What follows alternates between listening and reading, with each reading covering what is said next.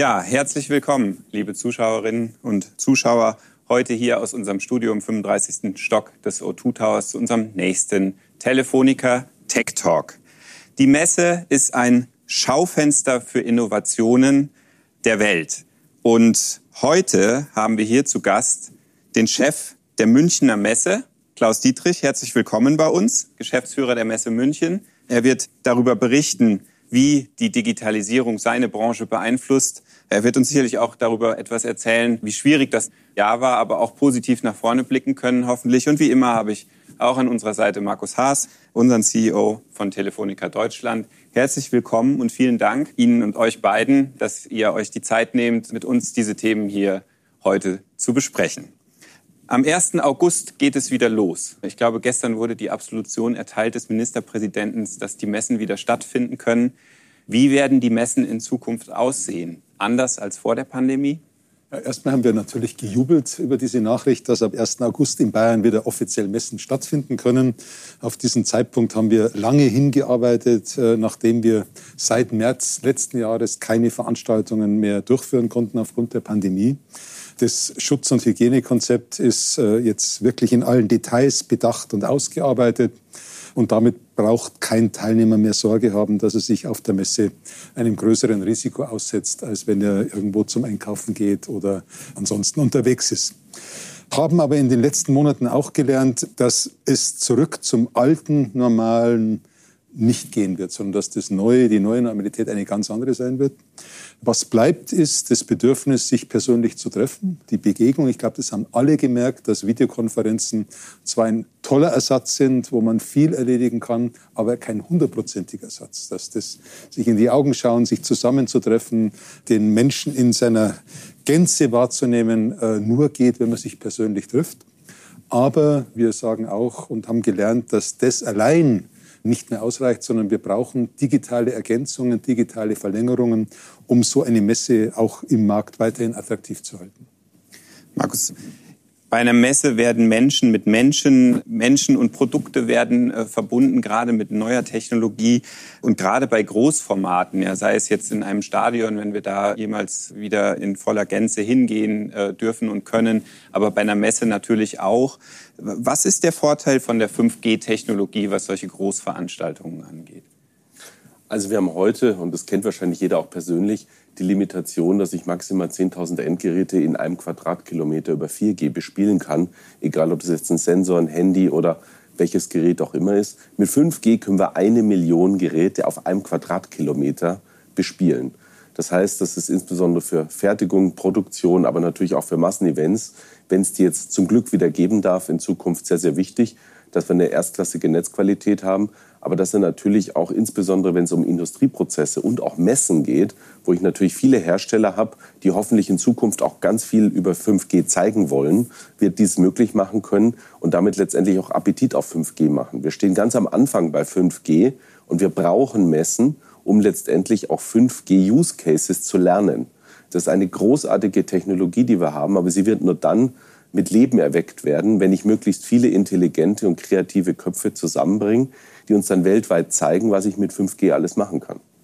Herr Ditti, Sie haben nun die unterschiedlichsten Industrien bei sich zu Gast, sei es bei der ISPO, äh, die Sportwelt, äh, sei es bei der Expo Real oder der Bauma ja, aus dem handwerklichen Bereich. Wo sehen Sie große Potenziale der Digitalisierung und des Anspruchs an neue Technologien? Erstmal alles, äh, was mit Mobilität zu tun hat. Äh, da ist die IAA natürlich das Aushängeschild schlechthin, die jetzt zum ersten Mal in München stattfinden wird am 7. September. Aber auch eine Baumaschinenmesse wie die Bauma, autonom fahrende Baumaschinen ist ein Riesenthema. Wir haben eine Transportlogistik, auch Sport haben Sie erwähnt. Äh, wir merken jetzt schon auch natürlich, Digitalisierung ist ja nicht mit Corona erst losgegangen, aber es war ein ungeheurer Beschleuniger.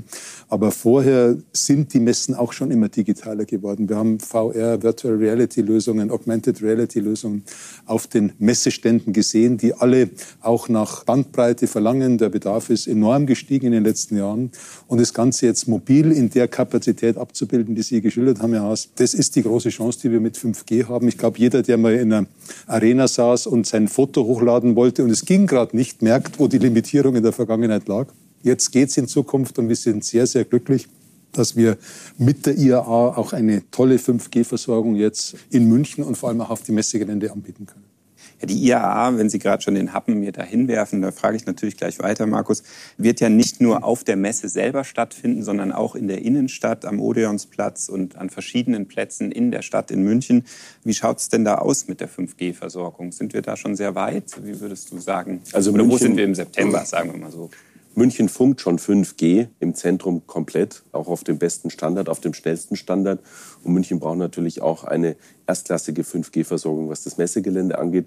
Da sind wir gerade in Gesprächen und ich glaube, man kann das schon vorne wegnehmen, dass hier alle Netzbetreiber alles tun werden, dass er gemeinsam ganz schnell alle Messehallen ausstatten, das Parkhaus ausstatten, um letztendlich dann auch diesen kreativen Prozess mit den Messen, die wir gerade schon angesprochen haben, befördern. Weil 5G wird der Klebstoff der Industrie werden. Es wird alles über 5G gesteuert werden, alle Produktionsprozesse, die Cloud-Lösungen, die dahinter stecken. Und ähm, der Kreativ-Hotspot Messe wird letztendlich ein ganz wesentlicher Treiber dafür sein. Deshalb, glaube ich, werden wir neben dem Stadtzentrum auch ganz schnell am Messegelände eine hervorragende 5G-Abdeckung sehen. Jetzt kommt die Automobilbranche nach München. Also nicht, dass sie schon da wäre in Form von BMW, aber erstmals wird ja im September die IAA hier in München stattfinden. Wie stolz sind Sie, dass Sie dieses Ereignis äh, hosten dürfen und, und was darf uns denn da erwarten? Es war ja ein harter Wettbewerb zwischen sieben großen deutschen Städten neben Frankfurt, wo sie die letzten Jahrzehnte stattgefunden hat. Berlin, Hamburg, Köln, Stuttgart, äh, Hannover und München. Und wenn Sie diesen Wettbewerb gewinnen, freut man sich natürlich unglaublich, weil wir was Tolles in die Stadt bringen können. Der Anspruch ist ja nicht nur eine Automobilmesse zu sein, wie die IAA in der Vergangenheit war, sondern die Plattform für die Mobilität der Zukunft hier in München zu werden, wo alle Facetten der Mobilität, vor allem die Vernetzung der verschiedenen Verkehrsträger gezeigt wird.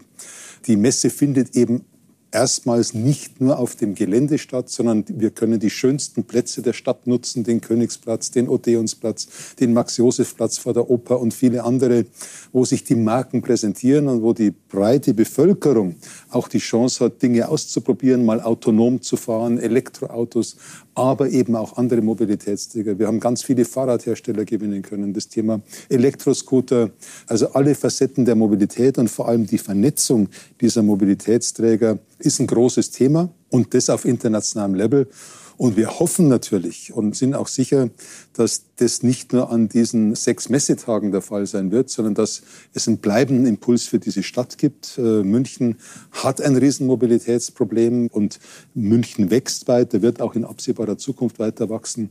Und das mal groß anzugehen, nicht so kleinteilig, wenn man sagt, jetzt wird in einer Straße irgendwo die Parkbucht weggenommen und da wird der Gehsteig verbreitert, sondern wirklich in Gesamtlösungen zu denken, wo man die verschiedenen Verkehrsträger miteinander vernetzt und verbindet, diesen Impuls, den können wir mit der IAA nach München bringen. Und ich glaube, es könnte ein Aufbruch sein, dass München als Smart City auch international Beachtung findet. Und da ist 5G natürlich auch ein wichtiger Beitrag dazu.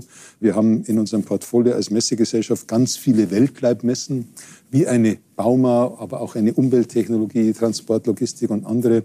Äh, und äh, mit der Mission, die wir sehen, wir bringen das Neue in die Welt, passt diese 5G Lösung und diese Möglichkeiten, die damit eröffnet werden, wunderbar hinein, weil es jetzt in einem sehr frühen Stadium eben als Angebot da ist. Und ich bin mir sicher, dass da auch sehr schnell sowohl unsere Aussteller von diesem Angebot Gebrauch machen werden. Das sind viele Industriefirmen, die sich dann hier präsentieren werden, aber auch unsere Besucher einen Nutzen davon haben.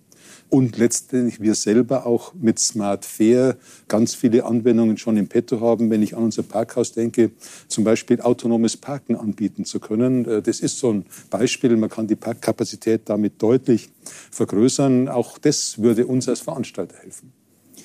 Ja, Stichwort intermodale Vernetzung der Mobilitätslösung. Markus, was glaubst du, wenn du einen Blick in die Zukunft wagst? Wo hat 5G da den allergrößten Nutzen oder was wird da in dem Bereich schnell passieren? Also grundsätzlich hat die Technik keine Grenzen. Es hängt letztendlich darum, dass wir eine Offenheit haben für Technologie, dass wir letztendlich auch Forschung erlauben bei 5G. Wir haben in der Fußgängerzone hier in München und in Berlin ein 5G-Lab eingerichtet. Da kann jeder Entwickler letztendlich im Live-Netz testen, was ist möglich, welche Latenzen sind da und welchen Mehrwert kann ich daraus generieren. Weil 5G ist nur eine Technologie. Was wir daraus machen, liegt letztendlich in der Hand auch von der Knüpfung von Industrieketten. dass wir aus den Silos rausgehen der einzelnen Industrien und daraus neue Services schaffen, sozusagen horizontale Services, wo eine Industrie die Daten der anderen Industrie nutzt. Und 5G kann sowohl in der Logistik, in der Produktion, aber letztendlich auch in der Präzision, die diese Technik mit sich bringt, einen ganz großen Beitrag leisten. Wir sagen immer, 5G-Netze sind letztendlich das Trampolin für die Wirtschaft und für die Gesellschaft. Je besser sie sind, desto höher können wir springen. Aber das Sky is the limit. Also es gibt jetzt keine Beschränkungen, die wir hier haben.